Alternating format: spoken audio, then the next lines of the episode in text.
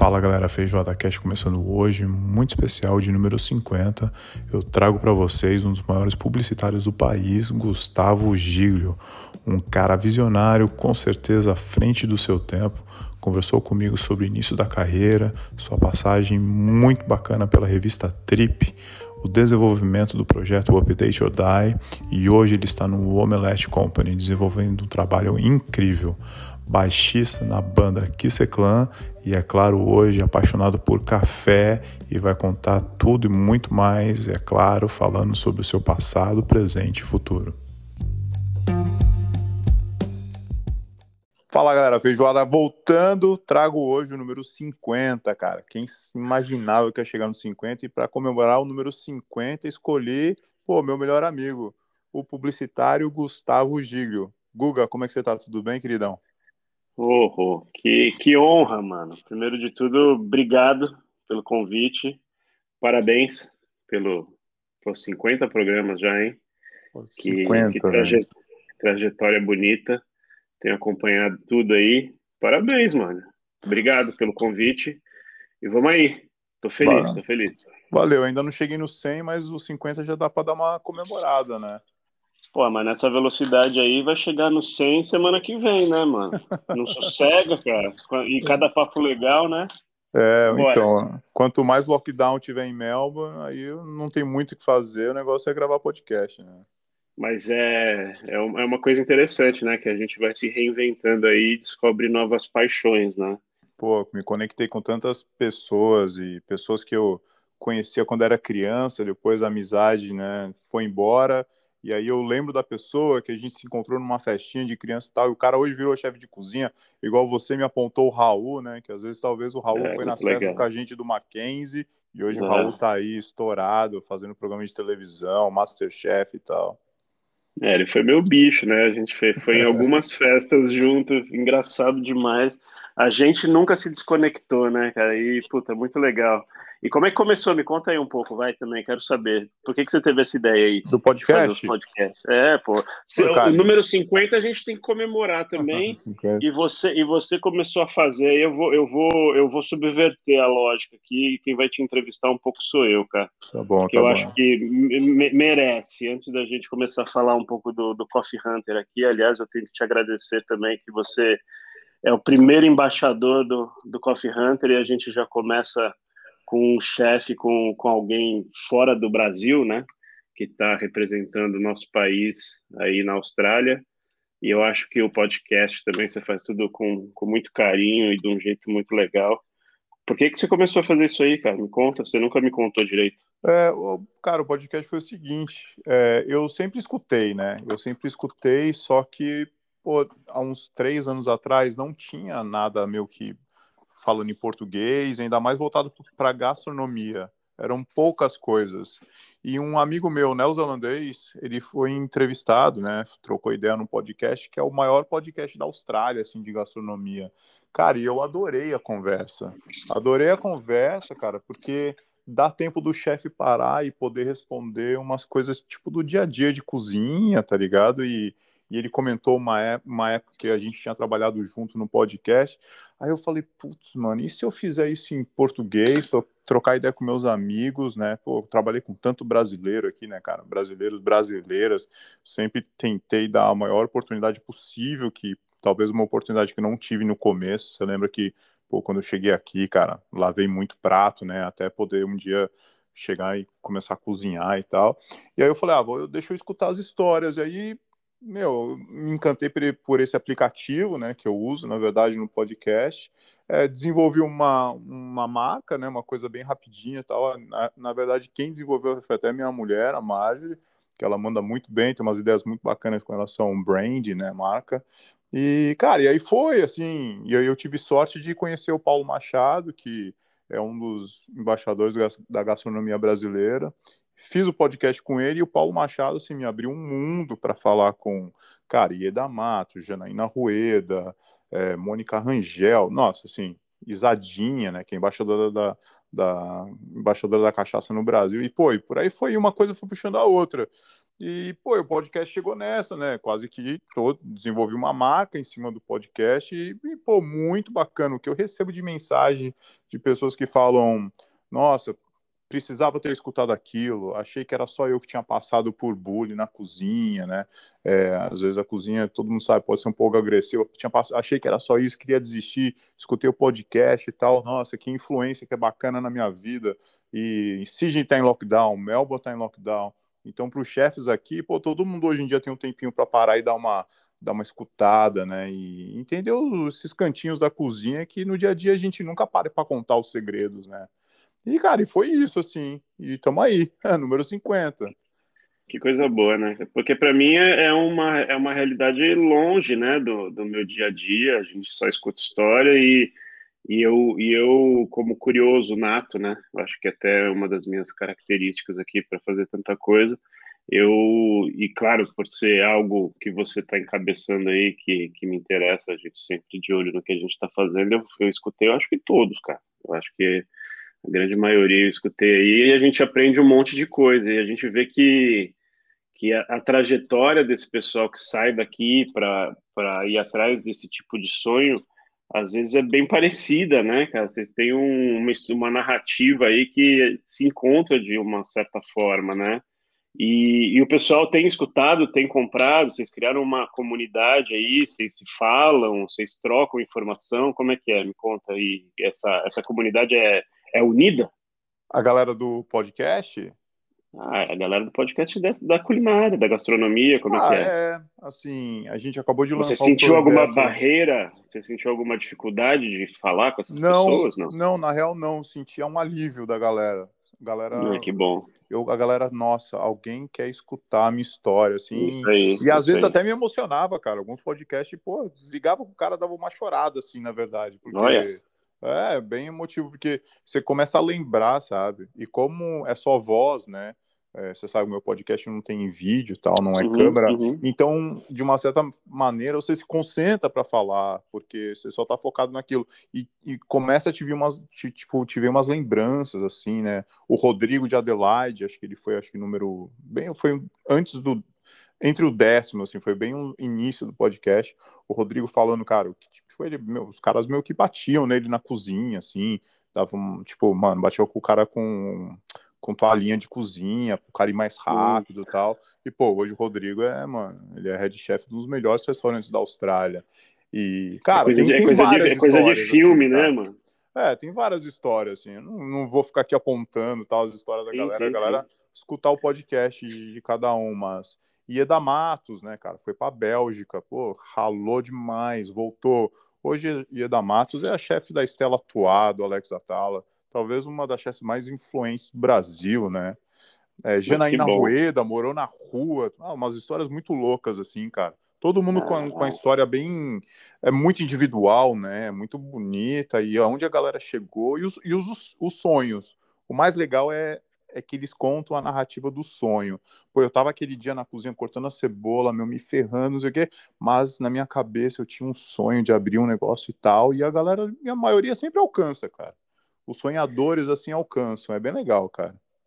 Então, parabéns pela iniciativa. 50 programas tem que ser comemorado mesmo. Então, reforço aí, reitero, uma honra ter sido convidado aí para para chancelar esse número 50 e continue, cara. Vai fundo, porque muito legal mesmo. E, e imagino que a escolha do nome, é, o Feijoada Cast, é pela mistura geral aí que o tempero brasileiro traz pro pro, pro projeto todo, né? Assim. Foi, é, com certeza. Procurei um nome que talvez até o gringo, de uma certa forma, fosse entender, né? Reconheça, né? Que é Uhum. o prato, talvez o prato mais famoso brasileiro, não desmerecendo os outros de forma alguma, mas é o prato que, que, que se vende, né? É um prato muito, com uma marca muito forte e tal. Então, pô, foi isso. E o logo ficou muito legalzinho também do porquinho, Muito.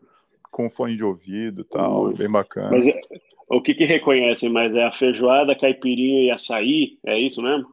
Ah, eu acho, eu acho que é, cara. Eu acho que comida brasileira sempre vem a parte do churrasco, né? O, do, do espeto, É, pode crer. do espeto pode crer. corrido tal, do churrasco ga... Às vezes também até um pouquinho do churrasco gaúcho, mas muito churrasco, cara. Açaí, É, ah, cara, sempre aquelas coisas dos estereotipos, né, cara? Açaí, futebol, Rio de Janeiro, ainda é. E, ainda é. E o café? E o café? E o café? Ah, e, o café ah, e sim, o café. O café não tem nem como fugir. Hoje você vai nas lojas especializadas aqui, o café brasileiro sempre em alta, né, cara? Sempre foi, né? Sempre foi. Que bom. É. Que bom. E hoje, pô, e hoje, assim, quando eu comecei a cozinhar, não tinha o cara que levasse a bandeira do Brasil tal. E acho que nos anos tipo 2009, assim, 2010, aí o Alex Atala começou a despontar, né? Então, hoje em dia, os chefes de cozinha gringos, né, europeus, os, os australianos, neozelandeses, todo mundo sabe do Alex, né? Todo mundo conhece o livro, tal. Então, uhum. hoje, é, então hoje os brasileiros assim não, é, eu acho que está muito bem representado, cara. Janaína Rueda, querendo ou não, né, ganhou da melhor chefe, melhor chefe América sim. Latina, a a Helena, Helena Riso, né, Alex Atala. Então a galera que já caiu na, na boca do pessoal, né? Então o churrasco já foi muito... um pouquinho mais para trás. E sempre foi muito respeitada, né, a gastronomia brasileira, né? Cara, eu, eu fui num evento com o Alex Atala, é, foi, cara, ele cozinhou. Cara, o evento foi, assim, um, um desastre pela organização do, do uhum. lugar e tal. Mas quando ele pegou o microfone, começou a falar, cara, você sentia, meu, que era um cara muito especial, assim, e com muito conhecimento, né? A galera respeitando demais, foi, assim, muito aplaudido. Cara, um evento na, na Tasmânia, imagina, no fim do mundo, os, o, a sala lotada de gente só para ver o cara, acho que tinha mais de 300 pessoas, jantar, assim, caríssimo. E, cara, foi horrível a experiência por causa que era com, com estudantes tal, a comida não foi tão bacana, né? Ele falou que não era do jeito que ele queria que tivesse ido, reconheceu o erro, mas na, quando ele começou a falar da, da conexão do homem, do alimento tal, pô, cara, assim, muito orgulho de ser brasileiro, né? Eu não sabia que você tinha ido para lá, que demais. Fui, fui bem legal. Faz uns quatro anos já, cara. Fui com os uhum. amigos. É, fui por causa dele, né? Sou, sou muito fã, mesmo por causa do jiu-jitsu tal, do lifestyle uhum. tal, do rock and roll e, cara, apaixonado pelo cara, né? Curto muito, às vezes uhum. nos falamos assim com no, no Instagram tal. Ele curte bastante as coisas do podcast. Ele gosta muito de um cara que eu fiz o podcast, que é o Marcelo, que descobriu a primeira uhum. trufa do Brasil, então, tudo, sim, sim. Tudo, tudo, tudo, que tem de cogumelo, tal, Alex Atala se, se interessa muito dos fungos, né? É bem bacana. Ele é, um querido, ele, é um, ele é um querido, ele é sempre muito muito querido, sempre muito boa gente. Falar, falar em cogumelo, você viu o filme novo do, do Nicolas Cage? Pig? Não, não vi, não vi. Tem que assistir, cara. Que é, ele, tem, ele, tem, ele tem um porquinho que é ele, é, ele é um ele é um chefe de cozinha super premiado que se isola do mundo porque ele fica muito famoso. Eu não vi ainda, tá? Mas estão falando que é um dos melhores filmes da carreira dele. E aí sequestra e, e aí esse porco ele encontra as trufas mais fodas assim no meio da floresta, né? Porque ele ele pelo faro, né? O, o porco encontra. Aí sequestram esse porco. Aí ele vai atrás do, do, do ele vai recuperar o porco, né? Uau. Só que é um puta drama. Eu vou te mandar o trailer. Nicolas depois, Cage né? voltando, voltando, né? Não, não, tô falando que é o filme ruim, hein? É, exatamente, tô falando que é o melhor filme da carreira dele. Ah, Chama bacana. Pig. É, não, demais. Ah, a, gente, a gente viajando aqui no, nos assuntos, mas aqui é eu lembrei. Pô, não é comida. Falar de comida é isso. tá de boa. Cara, lembrei eu, eu, aqui. Eu, queria, eu, eu faço questão de falar um pouquinho da tua história, porque a gente meio que começou a publicidade juntos. Você começou um ano mais cedo do que eu, né? Nós dois formados Isso. em publicidade e tal. E, mas, pô, você tem uma carreira muito foda, muito sólida também. E eu queria que, na verdade, também, talvez, falar um pouquinho da tua carreira e, e talvez você falar um pouquinho de mídia social, que, pô, você tá desde o início, né, nessa pegada do Update, update or Die, da Trip, da, da, daquela mudança da Trip, né, saindo do, do, hard, do hard copy, né, indo para o soft copy, tudo, mudando tudo para eletrônica, essa mudança, meu, absurda que teve na publicidade nos últimos, cara, sei lá, 15 anos, né. É, a gente teve que surfar isso tudo, eu acho que eu vi de perto e a digitalização geral, né, de como a mídia impressa precisou evoluir para o digital até para como sobrevivência, né? Ainda existe tudo isso, mas a dinâmica toda mudou Sim. Né? E, e eu acho que liderando o, esses departamentos de marketing, de comunicação, a gente teve que e até o aprendizado com o update mesmo, né? Quando quando eu saí da Trip para entrar na sociedade e desenvolver o negócio e surfar essa onda, né, de que tava o boom ali das redes sociais no, no, no comecinho de 2010, né, nossa, faz tempo já, né, depois de 10 anos na Trip, eu acho que foi vendo esses, essas movimentações. E até hoje acontece isso, porque é totalmente impermanente, né? Todo dia nasce aí um, uma nova rede social, a gente vê esse último ano como foi o TikTok, né? Ou, ou a pandemia como acelerou essa tudo isso, né? Tudo precisou ser digitalizado, ou, como a gente passa muito mais tempo na, na internet, né? Então, eu, eu acho que primeiro a gente entender que não tem uma verdade absoluta e que não estamos chegando, indo para algum lugar, né? Não vai chegar em algum lugar, vai ser sempre assim, né? Vai, ser, vai estar tá sempre mudando. Então, eu acho que que está de olho nessas, nessas mudanças e, e ir surfando isso junto é o grande aprendizado, né? Entender que é impermanente mesmo, cara. Então, eu acho que a gente vai aprendendo no processo, né, cara? Não tem verdade absoluta mesmo. Então, tem sido, tem sido um. Eu acho que eu vou aprendendo junto com o mundo, né, cara? A gente fica de olho aí como curiosos mesmo, né? E eu acho que isso é para tudo. Então, eu não sei nem, nem não tem nenhuma pergunta para ser respondida, né? A gente vai atrás das, das, das, perguntas, né? A gente não tem resposta. Sim. É... Eu lembro que quando você saiu da trip, tipo, nós, assim, os amigos mais próximos, a gente tava, a gente comentava, a gente falava, caralho, depois de tantos anos, uma é. puta de uma carreira sólida, o cara foi, tipo, pro incerto, assim, porque ninguém sabia, cara, o que, que ia rolar, era muito Não, pouco, total, total. né? Total. Assim, cara, era caro, né? Tinha, é. O celular não era uma coisa tão acessível quanto é hoje, né? Os modelos dos celulares não tinham o, o screen tão bacana, então não era uma coisa sim, é, visual que apelava, né? Era uma coisa sim, sim. que não era tão bacana, não é igual era hoje, é isso que eu quero dizer. E você foi, apostou, fez o update. Fala um pouquinho do update Odai, porque cara, cara, foi meio acho... um dos primeiros, né? Ou se foi o primeiro. Foi, eu foi. Eu acho que era tão, teve grande pitadas de visão assim e, e entender para onde o mundo estava indo em relação à geração de comunidade e produção de conteúdo.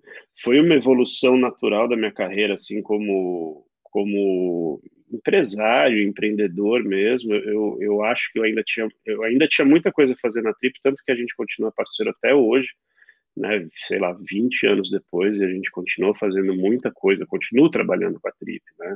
E a gente é muito muito amigo, muito próximo, tem um carinho imenso ali pela editora e por todas as pessoas que, que eu tenho amizade ali há tanto tempo, é, tipo minha casa, minha família, né? Você lembra como como foi tudo intenso, mas eu me vi num momento ali que eu precisava tomar uma decisão para minha vida, né, cara? E foi uma mudança geral. Eu me mudei de cidade, né? Eu fui morar em Alphaville, eu montei um escritório, eu tinha o meu próprio negócio, né? Eu entrei na, enfim, montei meu negócio e acreditei. Então foi um pouco de resiliência, um pouco de visão, um pouco de de querer empreender, um pouco de, de andar com minhas próprias pernas e deu super certo, né? E também foi o momento, foi o momento que, que as redes sociais estavam chegando no Brasil com muita força, no Twitter, Facebook, é, Instagram ainda não existia, mas logo apareceu e então só que era o, o, o update é uma comunidade de profissionais criativos que compartilham seus achados, né? Então a gente criou uma comunidade para troca de referências. Em pouco tempo, quando o mercado publicitário entendeu o que a gente estava fazendo, que era um garimpo de, de novidades, não, não necessariamente novidades, mas um lugar em que você entra para se alimentar de referência e, e aumentar a sua bagagem cultural, entendeu que precisava ali que a gente ajudasse a fazer uma curadoria de conteúdo, porque é tanta coisa no mundo acontecendo, né? E é todo mundo tão verborrágico hoje em dia, e, e, continua acontecendo, né? Hoje a gente sofre por causa de fake news, e hoje a gente sofre por causa do FOMO, né? Do Fear of Missing Out, que é tanta coisa acontecendo que a gente não sabe para onde olhar. Então a gente precisa ter alguém que a gente acredita e confia para te apontar o que está acontecendo e etc, o que, que, é bom, o que, que a gente precisa consumir. É, por exemplo, o que você faz com o seu, com seu podcast, com a sua curadoria e com para onde você aponta o holofote em relação ao seu segmento, né? Então, se eu quero saber alguma coisa sobre gastronomia, quem está despontando no mercado, eu tenho que te ouvir, porque eu confio em você, eu sei da sua credibilidade. E a gente fez isso num âmbito muito maior. Então foi inevitável a gente virar uma produtora de conteúdo e ajudar essas marcas, as agências de publicidade, o mercado a criar esse conteúdo de uma forma muito mais interessante, a olhar para a cultura pop dessa forma, a, a olhar para o mercado dessa forma. E aí foi a evolução do mercado também, né? Que é quando o consumidor, os clientes não querem mais se relacionar com, com marcas de formas de forma rasa, né?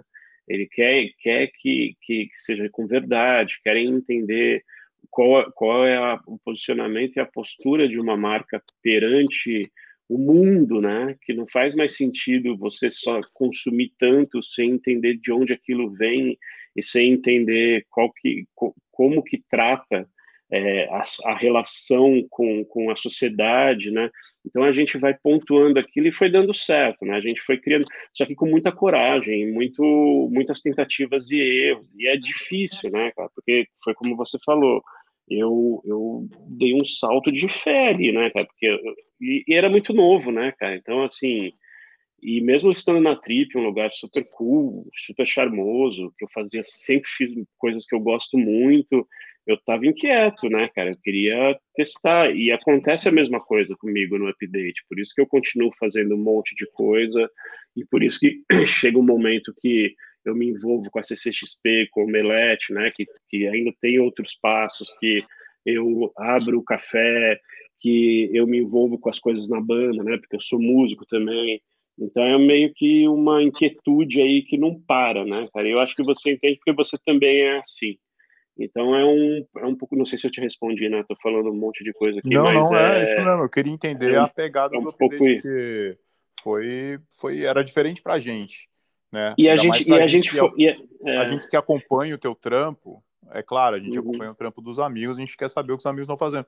Cara, o update foi tipo um tapa na cara de todo mundo, que a gente falou, caraca, cara, tipo, puta, é esse o futuro, mas como é. assim, é. mano? Ninguém avisou, E a gente foi se tra... É, e a gente foi se transformando também, Rô, porque a gente foi, a gente achava que seria uma coisa e, e ao, pelo tamanho, né, pela não é uma facilidade, mas por essa impermanência que eu tinha falado e por ser digital, por sempre estar em beta, né, a gente foi se transformando, a gente foi, a gente testa as coisas muito rápido, que é uma característica do, do, do, dessa nova era, dessa nem é tão nova assim, né? A gente tem 14, 15 anos, né? O update. Então a gente e, e a gente já está velho, né? A gente já tá, a gente precisa é, dar um update o tempo inteiro. E nós, eu tenho eu faço 40 anos esse ano, né? Eu também preciso estar ligado o tempo inteiro nas coisas. É, eu falei do TikTok aqui, mas eu não sou um cara que que usa o TikTok. Eu, eu assisto, eu vejo, né? Eu fico de olho, mas eu, eu eu, eu vejo os streamings ali, do, os, os, caras que, que narram games e não sei o que lá, mas eu não sei jogar como a gente jogava o, Mega Drive, o Super Nintendo e, e o PlayStation, né? Sim. Eu não faço, não tô mais ali, até sei, mas eu não sei jogar o, o League of Legends, né? Eu não sei jogar o Fortnite. Eu já vi, eu, eu joguei o PS5 ali no Gui, né, no meu irmão, mas eu não tô, não sou mais aquele cara como a gente era quando a gente tinha 15 anos, né? mas eu preciso estar ligado no que está acontecendo. Eu fui no show do BTS com minhas afilhadas, mas eu não sou um ouvinte de K-pop, mas eu sei o que está acontecendo. É, entendeu? A gente fica ligado, porque senão a gente fica para trás. Por Sim. isso que é, o, o update é até uma, uma é, parece uma ameaça, mas é uma é um manifesto até para nós mesmos. É. Porque assim, você, você falou do podcast ser só em áudio e você vê que o que está fazendo sucesso mesmo que bomba são os mesacasts, né? Que tem vídeo, Isso. etc, etc. O update foi uma decisão a gente não ser um vlog, não ter, não ter um influenciador falando em vídeo o tempo inteiro nas redes, porque a gente acredita ali que um texto bem feito é, no site, com um layout bacana, que ele ele tá ali ele tá ele tá colocado ali junto com um monte de outros conteúdos que à primeira vista quando você olha parece que não tem nada a ver um com o outro né? Mas você tá estamos falando de uma música estamos falando do filme publicitário estamos falando de comportamento estamos falando de várias pessoas diferentes colocando seu ponto de vista ali mas o, o, o, time spent né, das pessoas quando estão lá é, é, su, é, o tempo de permanência de uma pessoa no update é muito maior do que qualquer outro site no Brasil. Isso para mim é o número mais legal de todos, mais do que número de audiência, mais do que page views. Então o cara vai numa média, fica em um minuto em, em qualquer site, no, no, update fica quatro minutos, sabe? É, é, é quatro vezes mais, porque o cara tá lendo ali, aí parou de, terminou de ler um post, vai ler outro. Terminou de ler esse outro post, vai ler outro, porque são coisas muito diversas, né? Então você sai do update completamente alimentado, você aprendeu alguma coisa. E aí a gente entendeu que a nossa vocação é com, com cultura, com educação, com aprendizado. E aí isso vai abrindo um monte de portas para a gente, né? A gente entende então que, pô, se eu tenho uma coisa que muito legal que eu aprendi, eu quero dividir com você.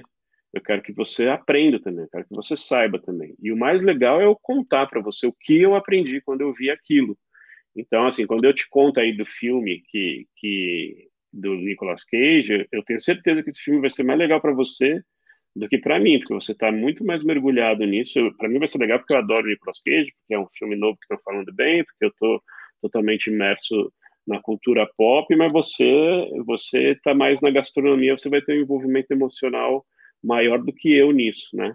Então pode ser muito mais especial que você. E aí as pessoas entenderam isso. E, e os updaters, né, que são os nossos colaboradores, eles eles entendem isso, querem fazer parte. E aí como modelo de negócio, quando as marcas querem que a gente produza algum tipo de conteúdo, são esses colaboradores que eu trago para os projetos, né? Então a gente eu crio, a gente cria equipes com os nossos colaboradores e entregam super bem. E é uma é uma super entrega especial porque dificilmente você vai ter debaixo do mesmo teto esses profissionais, né? Por causa de, de diferentes características, por causa que eles são super sêniores, por causa do dia a dia, porque são donos de outras empresas também. Então eu monto é, sprints, assim, eu monto equipes, pop-ups, né, que se montam e desmontam para entregar projetos, e, e, sempre foi muito bem, né, nesses últimos anos todos.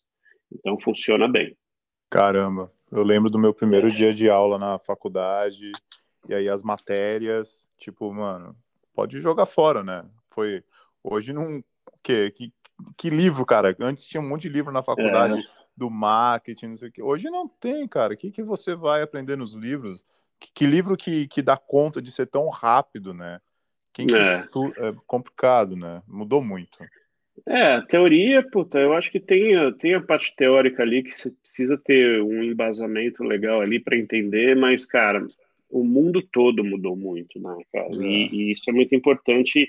E o bacana é que a gente tem bastante acesso e muita gente boa liderando esses movimentos que é só a gente querer ouvir um pouquinho e ficar de olho que a gente é capaz de aprender, né? né? Eu queria te é perguntar um pouquinho, só para dar uma quebrada, eu queria vamos, te perguntar vamos, um pouquinho do, do Instagram, porque, pô, eu sei que você, né, acompanhando desde, desde o início, a tua irmã, cara, talvez tenha sido uma das, sei lá, primeiras usuárias, assim, ela manja muito e sabe de tudo, é, o Fê também, né? Um puta design, teu irmão. Sim, sim. Mas o Instagram, cara, o que, que você vê hoje em dia? A galera tinha aquela mania an anteriormente de expor a vida e fazer o, o, né, os vídeos de tudo, colocar os vídeos do cachorro, acordo de manhã. Eu tô sentindo que tá dando uma parada agora. Eu tô sentindo que a galera tá dando uma segurada na informação. Você tem alguma ideia do que, que vai rolar no Instagram aí daqui a alguns, sei lá, meses ou alguns, alguns anos tal? Eu eu acho que ainda tem isso, viu, Vamos por parte, né? A, a, Tata tem feito, a minha irmã, né? A Tata tem feito um conteúdo muito bom mesmo e, e entendido aí o, o, tipo de, de coisa bacana para compartilhar, que até pode ajudar muito outras pessoas. Eu acho que vem bem de encontro que a gente está falando em relação à curadoria. E isso que você está sentindo, na verdade, eu acho que é uma transformação em você, porque uhum. é quem você passa a seguir, quem você passa a acompanhar e como o algoritmo passa a te entregar as coisas. Eu acho que essa mudança está muito mais na gente do que nas outras pessoas, porque se se você for olhar mesmo, ainda tem muita gente expondo cada segundo da vida, tem muita gente ainda ostentando muito, é, e isso, cara, é um reflexo de, de uma questão de autoestima, é, um, é, é o mal dessa era, né? Que, que, que são valores deturpados, mas que, sei lá, quem sou eu para julgar, né? Eu acho que com o tempo as pessoas vão, vão mudando aí. E tem uma questão muito séria que o profissional, qualquer profissional de qualquer área, para você ter uma certa relevância e para você se destacar, você acaba tendo que ser um excelente social media também, né? É, sei lá, o dentista, para conseguir evoluir, precisa ter uma campanha interessante nas redes sociais, né? Precisa ter um Instagram funcionando bem. Esse é o novo currículo que, que, e como chamar novos pacientes, né? E isso é um pouco bizarro, né? Para você ser um, um chefe de cozinha renomado, você precisa ter uma, uma estratégia interessante de rede social, né? Então, assim, você começa a dar um nó na cabeça, né? E, e, é importante também, claro, pode ser bacana também, mas não é só sobre isso, né? Eu acho que é a gente precisa estar preocupado realmente em entregar um conteúdo de verdade e, e que, que tem um impacto interessante. Quando a gente fala conteúdo de verdade, pode parecer subjetivo, mas eu acho que tem alguns pontos que, que a gente sabe quando, quando é bom ou quando impacta positivamente a vida de alguém, né? Eu acho hum. que a gente tem o um mínimo de discernimento para saber se aquilo está fazendo bem ou não. E, e o, o Instagram é uma ferramenta, é um, é um aplicativo, né, uma plataforma que tem fins muito claros, né? Eu acho que, que é, um, é uma mídia, é para vender, é para o Facebook ganhar dinheiro. A gente não pode achar que é outra coisa. A gente, tá, a gente fica refém à mercê das coisas ali, mas a gente não pode também achar que que é outra coisa que isso, né? A gente tem, tem ali uma, um mutualismo no negócio, né? Então, eu acho que para ser melhor, a gente precisa fazer uma curadoria melhor de quem a gente segue, de quem a gente engaja, do que, que a gente está consumindo. Então, é um trabalho que a gente tem que fazer a gente, né? Eu, por exemplo, parei de seguir um monte de gente, é, parei de ver coisas que me davam gatilhos ruins, é, enfim, de diversas coisas, né? Eu, com, com o país tão nessa, porra, tá, tá difícil, né? Certas coisas que você lê, esse momento aqui também de pandemia, essa, essa bipolarização política aqui, tudo isso que está acontecendo, enfim. A gente tem que também ter, pensar um pouco na saúde mental e ver co como você consome, né? É, é dá, um, dá uma olhada na qualidade e segue o baile, é, né? É isso. É, isso aí. Vamos falar um pouquinho do Omelete, então? Pô, não, tá quanto tempo lá? Não tem tanto tempo, né? Cara, é, como, como colaborador, assim, que tá quase dois anos já, já faz, tempo, anos, mas né? eu mas eu estou envolvido com eles, assim, trabalhando já há mais de cinco anos, né? Então faz tempo, mas eu conheço e conheço eles há mais de 20 anos, é o tempo do, do site, né? Sim. Mas eu comecei, eu, eu conheci eles em viagens para San Diego Comic Con mesmo, que eles sempre fazem, né? E, e fazem a cobertura. E foi em palestra na ESPM que eu conheci o Otávio, um dos sócios, e fiquei muito próximo deles, do Pierre, do Beto, que são. É, o Pierre é o CEO, um dos sócios também, e o Beto é o CMO, que cuida do, do marketing de experiências. E eu comecei a fazer a curadoria e o conteúdo, fio condutor editorial ali, a linha editorial do Unlock CCXP, que é um evento que acontece, que antecede a abertura oficial da CCXP, né, da Comic Con Experience, que é um evento sobre, são dois dias de palestras e, e conversas sobre empreendedorismo. sobre educação, sobre, sobre os bastidores dos negócios do, da cultura pop. Então, assim, são dois dias muito legais que, que acontecem lá no, no na CCXP mesmo, para um público exclusivo. E eu fiz, eu faço isso ainda, né? E, e, foi muito legal. Eu trago gente do mercado todo, de produtoras, de Hollywood, de, das marcas, para falar sobre todo o processo do ano de licenciamento, de produção de filme, de desenvolvimento de produto, de, do que eles estão fazendo ali na CCXP, e sempre foi um sucesso. E se a gente tinha uma vontade de que esse conteúdo fosse perene né? E que isso fosse para mais lugares, porque a gente tem um, um, limite físico ali durante esses dois dias, e dois dias é muito pouco para esse conteúdo que é muito bom. Então a gente quis trazer isso para o meio digital, tanto que a gente lançou um curso o ano passado, que é o Unlock Omelette, que está legal para cacete, é o primeiro curso digital da companhia. E quando eu vim para o Omelette, eu vim para assumir um cargo de, de desenvolver o departamento de música de música e de educação para continuar de educação e novos negócios para continuar esse esse projeto do Unlock. Né? E aí com pandemia a parte de música que tinha uma ideia ali de um festival de música, de até chegamos a fazer uma super live nerd do rock que foi um puta festival ano passado. E aí no começo desse ano eu assumi como head de conteúdo da companhia toda mas foi por um momento de transição ali que a gente estava revendo uma grande parte da companhia. E hoje eu estou cuidando de uma parte que é focada em negócios e branded content. Né? Então, eu estou ajudando marcas, é, junto com o meu, com meu departamento comercial ali, desenvolvimento de conteúdo, a criar é, um conteúdo para a comunidade nerd, para a comunidade geek, e como essas marcas conversam com dentro da plataforma do Omelete ou não, como que essas marcas conversam com esse público que é super apaixonado, que é super exigente, que é super engajado. Então tem sido uma experiência muito legal porque é bastante do, do know-how que eu tenho, né? De trip, de update.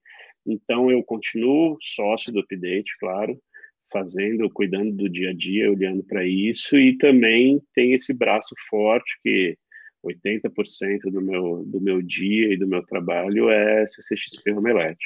Sim, mas esse seu trabalho do Omelete é muita paixão, né? Porque, pô, te conheço ah, desde total. os seus, sei lá, sete anos de idade. A gente é amigo há mais Sim. de 35 anos, quase 35 é anos. Louco, né? Eu, velho, eu não né, vou mano? falar que a gente roubava gibi, porque é sacanagem, mas os gibis que a gente comprava na banquinha, você é sempre louco, foi né, apaixonado, né, cara?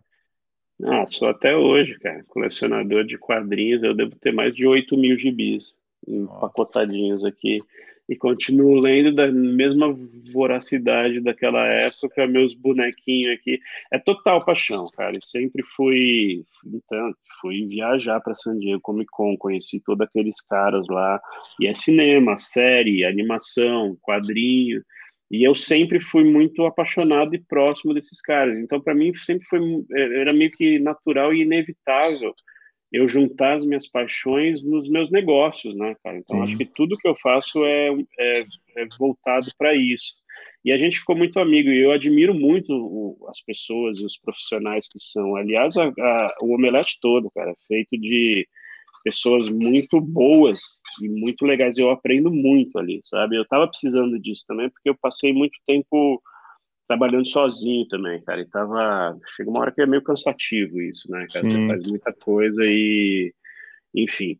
E aí, cara, tem sido um puta aprendizado. E, a, e aí, é, desenvolver negócio para essa comunidade com, com carinho, com atenção e dando, dando cuidando de tantos detalhes, porque merece mesmo, e, e, e, é, e é a diversão sendo levada a sério mesmo, o entretenimento sendo levado a sério, porque precisa ser levado a sério, é, puta, abre várias portas e, e puta, para mim faz todo sentido, né, cara? Eu, eu precisava chegar nesse lugar para para entender, eu sinto que eu tô chegando aos 40 anos para poder falar, puta, olha tudo que eu fiz, quais são os próximos passos, entendeu? O que eu vou fazer a partir de agora. Por isso que eu acho, eu acho que é por isso que eu fico tentando e testando tantas coisas, para chegar no momento fazer um balanço geral e pensar, puta, isso aqui me dá prazer, isso aqui dá certo, isso aqui tá me dando muito trabalho e me estressa demais, não vale a pena. E, e cara, eu acho que é um pouco disso aí, né? Eu acho que é o balanço que todo mundo faz aí, na meia idade, né? É, na, na, crise dos 40, não, nem tem mais isso, não, né, cara? Nem, não, não tem mais isso. Não tem não mais. Tem, Hoje, com a informação que a gente tem, os acessos. Cara, outra coisa, falando em paixão, né? É, assim, eu, eu acho que eu ouvi isso desde o início, que era você, mano, me trancando no quarto para escutar Metallica com você na força, para eu, pra eu gostar de Metallica, e o máximo que eu conseguia era o Raimundo, né? Mas não vou falar do show que a gente foi, o Raimundo a gente tinha 12 anos, quase desmaiou. Nem sei nem como a nossa mãe deixou a gente entrar no show do Raimundos, cara. Aquilo, malu... Aquilo foi loucura, cara. Eu não deixaria meu filho. Cara, você sabe que outro dia o Fê me perguntou se eu tinha o ingresso, alguma do, do Iron, alguma coisa assim, e eu encontrei o ingresso desse show. Ah, cara. não, você precisa isso mandar para mim, mano, a foto. Isso foi em, mil, isso foi, foi em 1993, o ingresso Caramba. custou R$ 7,50. Olha, mano. Só pra você ver, eu tenho isso ainda. Ele só tinha o primeiro CD lançado, né?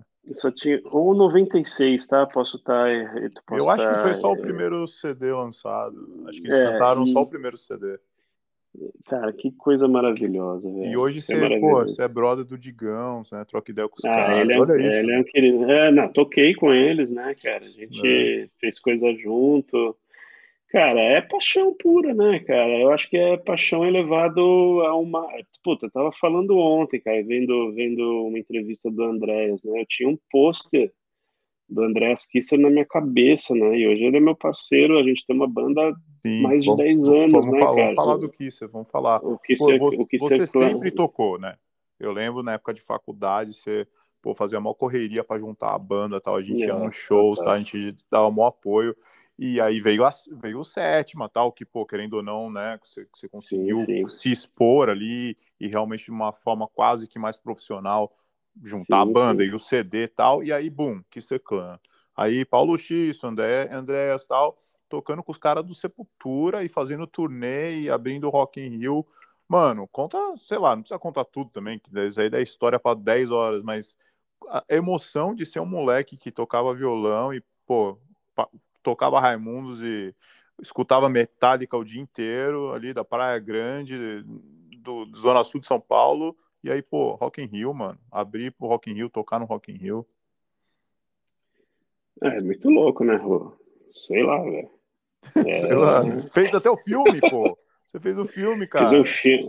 Então, mano, é, é, é, é, aqueles sonhos que você fica imaginando e quando você quando você tá lá é muito melhor e muito maior, né, cara? Eu não, eu não sei, cara. Eu, eu fico pensando nisso. É muito louco, cara. Eu não sei. Doido, né? Eu não sei. Eu não, eu, ah, movida assim, paixão, não, cara. Movida é movida sonhos, paixão, mas, mas, você nunca imagina que você vai chegar nesse patamar, né, cara? E eu penso nisso, eu lembro assim, o primeiro Rock in Rio que a gente tocou, tinha tanta gente, velho. Primeiro que você fica quase, quase vomitei antes de entrar no palco, né? Eu fico cagando de medo. Você fica nervoso pra cacete, um frio na barriga que você nunca sentiu, né? Primeiro porque eu sei minhas limitações técnicas e, to, e todo lado ali do de caras muito fodas, né? Só que eu sei também o quanto eles confiam em mim, eu sei o quanto eu me esforço para estar tá lá, né? E no meio do show eu olho pro lado, tá o rockstar ali, né, cara? O frontman, um, sei lá, o melhor guitarrista do país, né, velho? Ah. E eu falo, mano, o que eu tô fazendo aqui, né, velho?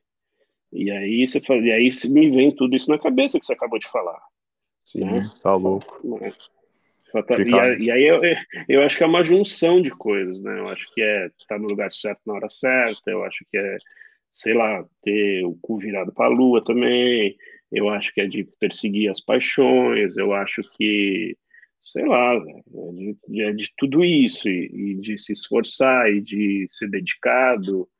E, pô, aí você fala, eu conheci os caras do Metallica, né? Eu fui lá com. Eu, eu conheci todos os, os caras que eu, que eu admiro. No Rock in Rio eu tava lá no camarim os caras do Iron Maiden passando do meu lado, né?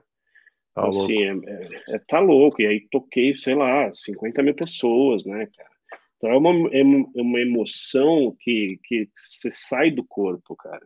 Você primeiro passa tão rápido e depois você não quer que acabe nunca, né? Aí eu entendo por que, eles vivem essa vida, por que, eles querem tanto essas turnês e esse show.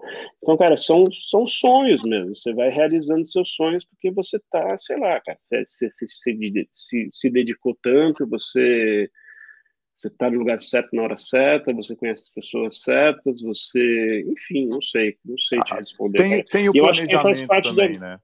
Cara, eu acho que não é tudo sorte, né? Tem é, não, eu acho que na minha, eu acho que na minha vida eu, eu sempre é, é, muito louco, porque eu conheci eles na Trip, cara, trabalhando na Trip, lançando revistas com ele, fiquei amigo dos caras do Sepultura e aí já tocava, a gente gostava das mesmas coisas, a gente começou a se relacionar, fiquei muito amigo do, do Xisto, né? Aí é. tinha a banda, produzimos um disco, eles tocaram junto, eu toquei uma vez com o Andrés num evento da Trip, que a gente contratou o Andrés para fazer um show, e aí a gente conversando, ele me convidou para fazer uma jam, aí virou numa festa de amigos, ele me chamou para fazer uma jam, e aí eu continuei, a banda continuou, e uma coisa que era um hobby, uma brincadeira ali de festa de fim de ano ficou sério, né? E aí, cara, vai crescendo, vai crescendo. A gente estava conversando, a banda tem 12 anos, 11 anos, 12 anos, entendeu? E ficou sério, né? Fizemos show, fizemos acústico em Amsterdã, tocamos, tocamos três vezes no Rock in Rio, fechamos um palco gigante ali de surpresa para um evento da Heineken. Estamos fazendo umas lives agora, tem show mês que vem grande. Então, assim, é uma brincadeira, que é super sério, né? Pô, meu hobby, eu tenho uma banda de hobby, só que a banda é com o Andreas Kisser, com o Johan, que é o filho dele, que é um puta, virou um moleque, virou um músico fenomenal. Subiu no palco com a gente a primeira vez com 11 anos, morrendo de vergonha. Sabia tocar um pouquinho ali. Hoje é um dos maiores músicos que eu já vi tocar, cara, sabe? Top. Tem o Amilcar, que é batera do Torture Squad, que é, porra, sempre tá na lista dos melhores bateristas do país, entendeu? Que me ensina pra cacete, é um puta cara de gente boa. Tem o Renato Zanuto, que é o maestro, tocando ali piano, teclado com a gente, que é um gente boa. Então tem um clima. E todo mundo que tá em volta, né? Todo mundo que tá em volta que você falou, os empresários, o, o, o, luthier, o nosso holder. Então é, é um clã mesmo, é uma família que, que a gente se gosta muito, cara. Então, assim, é, é aquela vida ali que a gente queria ter, sabe? Sim. E junto com isso, todas as coisas que a gente vai desenvolvendo junto, cara. Então é legal pra caralho, assim. Então, é, aquilo que a gente sonhava ali quando a gente tinha 13, 14 anos, é, é um capítulo muito muito especial na minha vida, cara, porque a gente foi, eu quando fui no Rock in Rio, eu assisti o Rock in Rio com meu pai pela televisão, falava, mano, primeiro eu queria ir no Rock in Rio, né? Queria assistir as coisas no Rock in Rio. E quando eu fui lá em 2001 no Rock in Rio, que eu, que eu trabalhei no Rock in Rio, né, na América Online, então não sei o que lá, e assisti todos os dias do Rock in Rio ali, foi, mano, um dia eu vou tocar nessa porra, velho. Como eu não sabia, né? E não imaginei que ia ser do jeito que foi. Sim. Mas assim, muito foda, muito foda. foda. Movidos à paixão, vamos falar. E você, do... foi um do, e você foi um dos primeiros shows do Clã, né? Fui, cara, fui. Num lugar pequenininho cara, ali, no eu sempre fui em né? tudo, né, mano? Você me chamava, é, eu ia, cara. Eu não, mas você já morando fora, né? Sim, você... foi. Foi, foi até com a Marjorie, a Marjorie foi. Foi, né? foi, aquilo foi 2012, 2013, né? Eu lembro, pois é. No ao vivo, né, em Moema, um lugar pequenininho, foi, né? Olha que louco. Caralho, é. O que tava, pra... o feijão, é. tava todo mundo. Eu lembro, pode crer. Nossa, faz tempo, hein? então, movi, vamos lá, movidos à paixão ainda, vamos falar do café, que aí o café Pô, é uma paixão enfim, mútua também, né? Uma hora depois a gente vai falar sobre o objeto da conversa, né? Ah, cara, tem, é, tudo é objeto, mas o café é uma coisa muito bacana, né? E é uma marca muito legal. É muito é, sexy, bom, né, velho? A embalagem ficou muito é. top, o feijão mandou muito bem. E, pô, eu, é. como embaixador da marca, especialmente aqui na Austrália, eu adoro, velho. Eu gosto muito de falar, acho muito bacana. Quer falar um pouquinho de como surgiu e para onde que a marca tá, tá indo, que caminho que vocês estão tomando claro. aí? Cara, eu eu sou muito apaixonado por café, mas como consumidor, né? Sempre fui, é, ainda mais agora que eu parei de beber bebida alcoólica totalmente, faz quase um ano, assim. E, e, e para mim, café sempre foi um, uma desculpa assim, para encontrar amigos, não só para reuniões. E, São Paulo, o cafezinho virou uma desculpa sempre para encontrar com as pessoas ou mesmo para falar de negócios. E teve um boom aqui, né, das cafeterias gourmet, cafezinho, assim, e eu passei muito tempo a, a, por trabalhar sozinho, eu saía bastante de casa para ir para esses lugares e percebi esse movimento do café, né? Então teve um momento ali que eu queria investir em um novo negócio, mas eu queria ter um eu queria ter um produto, eu queria ter eu queria ter alguma coisa alguma coisa física para trabalhar, né? E aí eu fiquei de olho muito nisso, mas eu não queria ter um, um lugar, não queria ter um café. Né? Eu acho que eu não estou pronto para administrar um, um, um, local ainda. E aí eu, eu fui dar uma estudada, fui conversar com algumas pessoas e entendi toda a cadeia, né? todo o processo, como seria para ter um café beneficiado, como seria para fazer a torra, como seria para chegar nesses produtores e entendi que eu queria, na verdade, era fazer cafés especiais em microlotes e que cada um deles tivesse um lançamento mais bem, bem feitinho, né, cara? Porque eu via muita coisa super artesanal, cafés muito bons, só que sempre com a embalagem mais ou menos, né? Super, super aquela carinha de feirinha, né? Super artesanal, Sim. tal. Não desmerecendo isso, acho que tem um super charme adoro, aliás, e virei um um consumidor ávido disso, até pesquiso e busco muito e tudo que eu encontro eu compro para experimentar.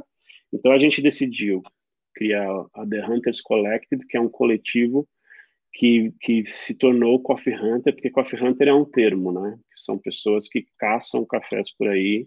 E nisso a gente conheceu algumas pessoas, por exemplo, o, o, o Caio Tucunduva e o Sérgio, que são do Café Hotel e que tem a torrefação aqui em São Paulo, que é a, que é a, que é, o, que é a No More Bad Coffee, e a gente passou a criar, eu e o Fê, né, o Fê me ajuda em toda a parte de branding, ele faz toda a parte de, do design, que é um baita diferencial do nosso pro, produto e do nosso projeto como um todo, e a gente desenvolveu um termo que é o Branded Coffee, a gente cria café para as marcas e para os projetos, só que a gente desenha todo um perfil de torra para o projeto. Por exemplo, a gente fez o café de Sepultura, aí falando de paixões, de conexões e etc.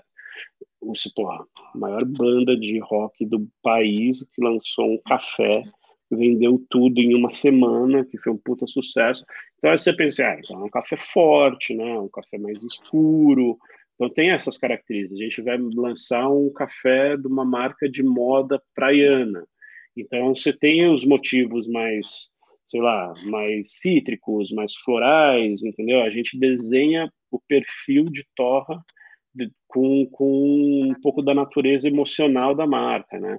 Então a gente foi desenhando isso. Fiz para o baixista do Megadeth, que tem uma marca de, de café nos Estados Unidos, fizemos uma collab. Então a gente vai lançando edições microlotes especiais com super exclusivas e com perfis super diferenciados. E aí a gente chega nessa edição, que eu acho que é a melhor que a gente já fez, numa caixinha super super chique, né, super elegante, que é de um café que foi premiado no fim do ano passado, no 17º concurso de, da Origens Brasil da, da BIC, né, que é a Associação Brasileira da Indústria do Café, que foi um café que foi, foram produzidos só quatro sacas, né?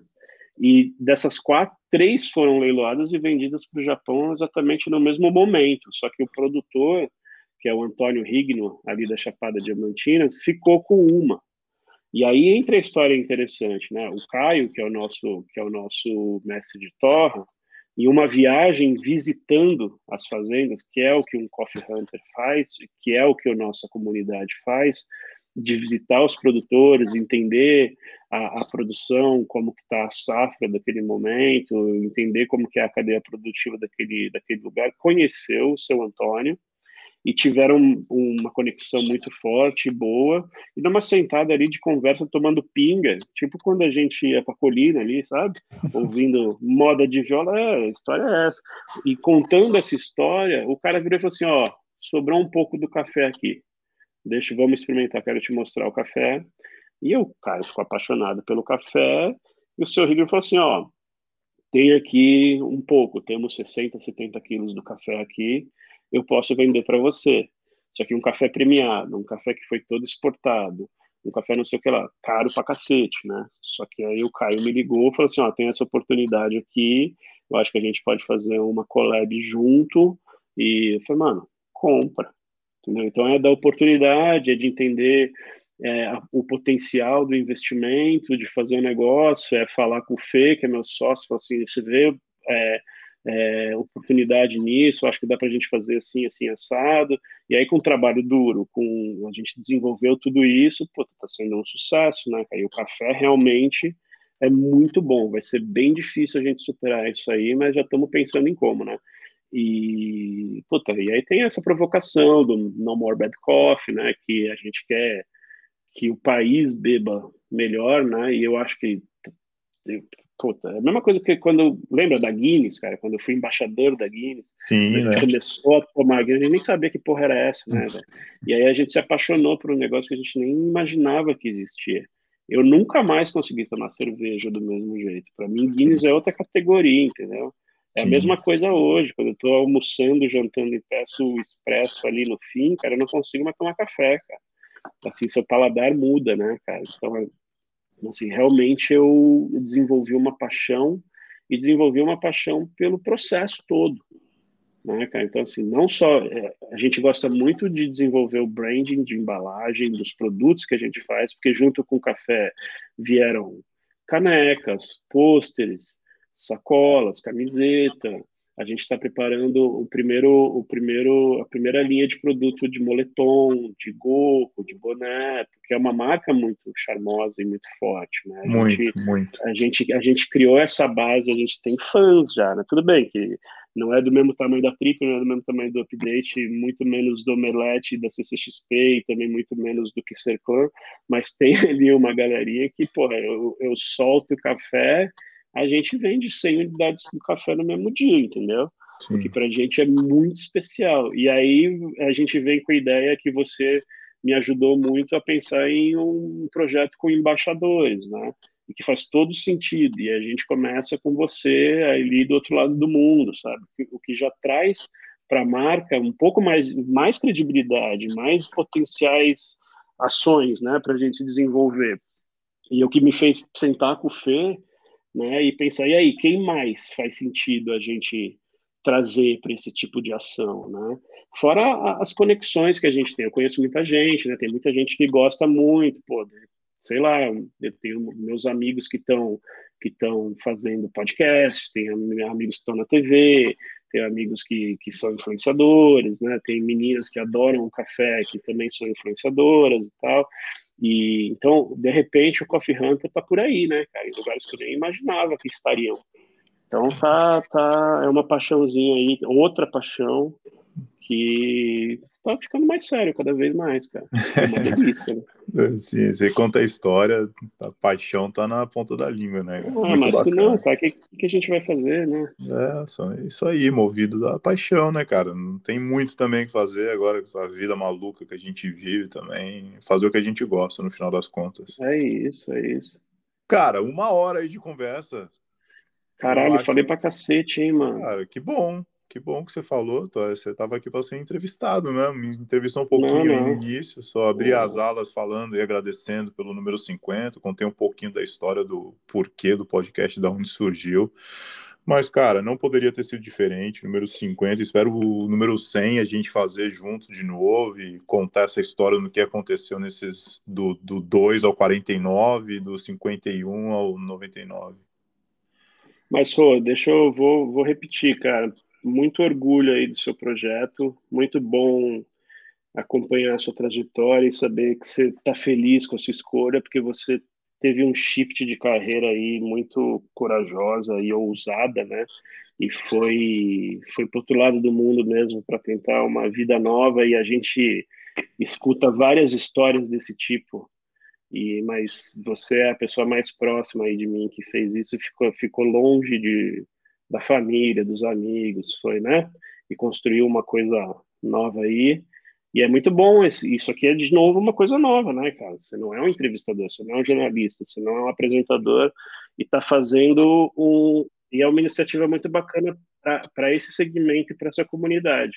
Então, agradeço pelo convite, espero que quem escute, escute aí goste. E vamos embora. Parabéns aí. Isso aí, mano. Obrigado, obrigado pelo seu tempo. E um, pô, só fica aqui um bom dia para você e te vejo no número 100. vamos nessa. Um beijo. Valeu. Um beijão. Tchau, tchau. Obrigado, velho.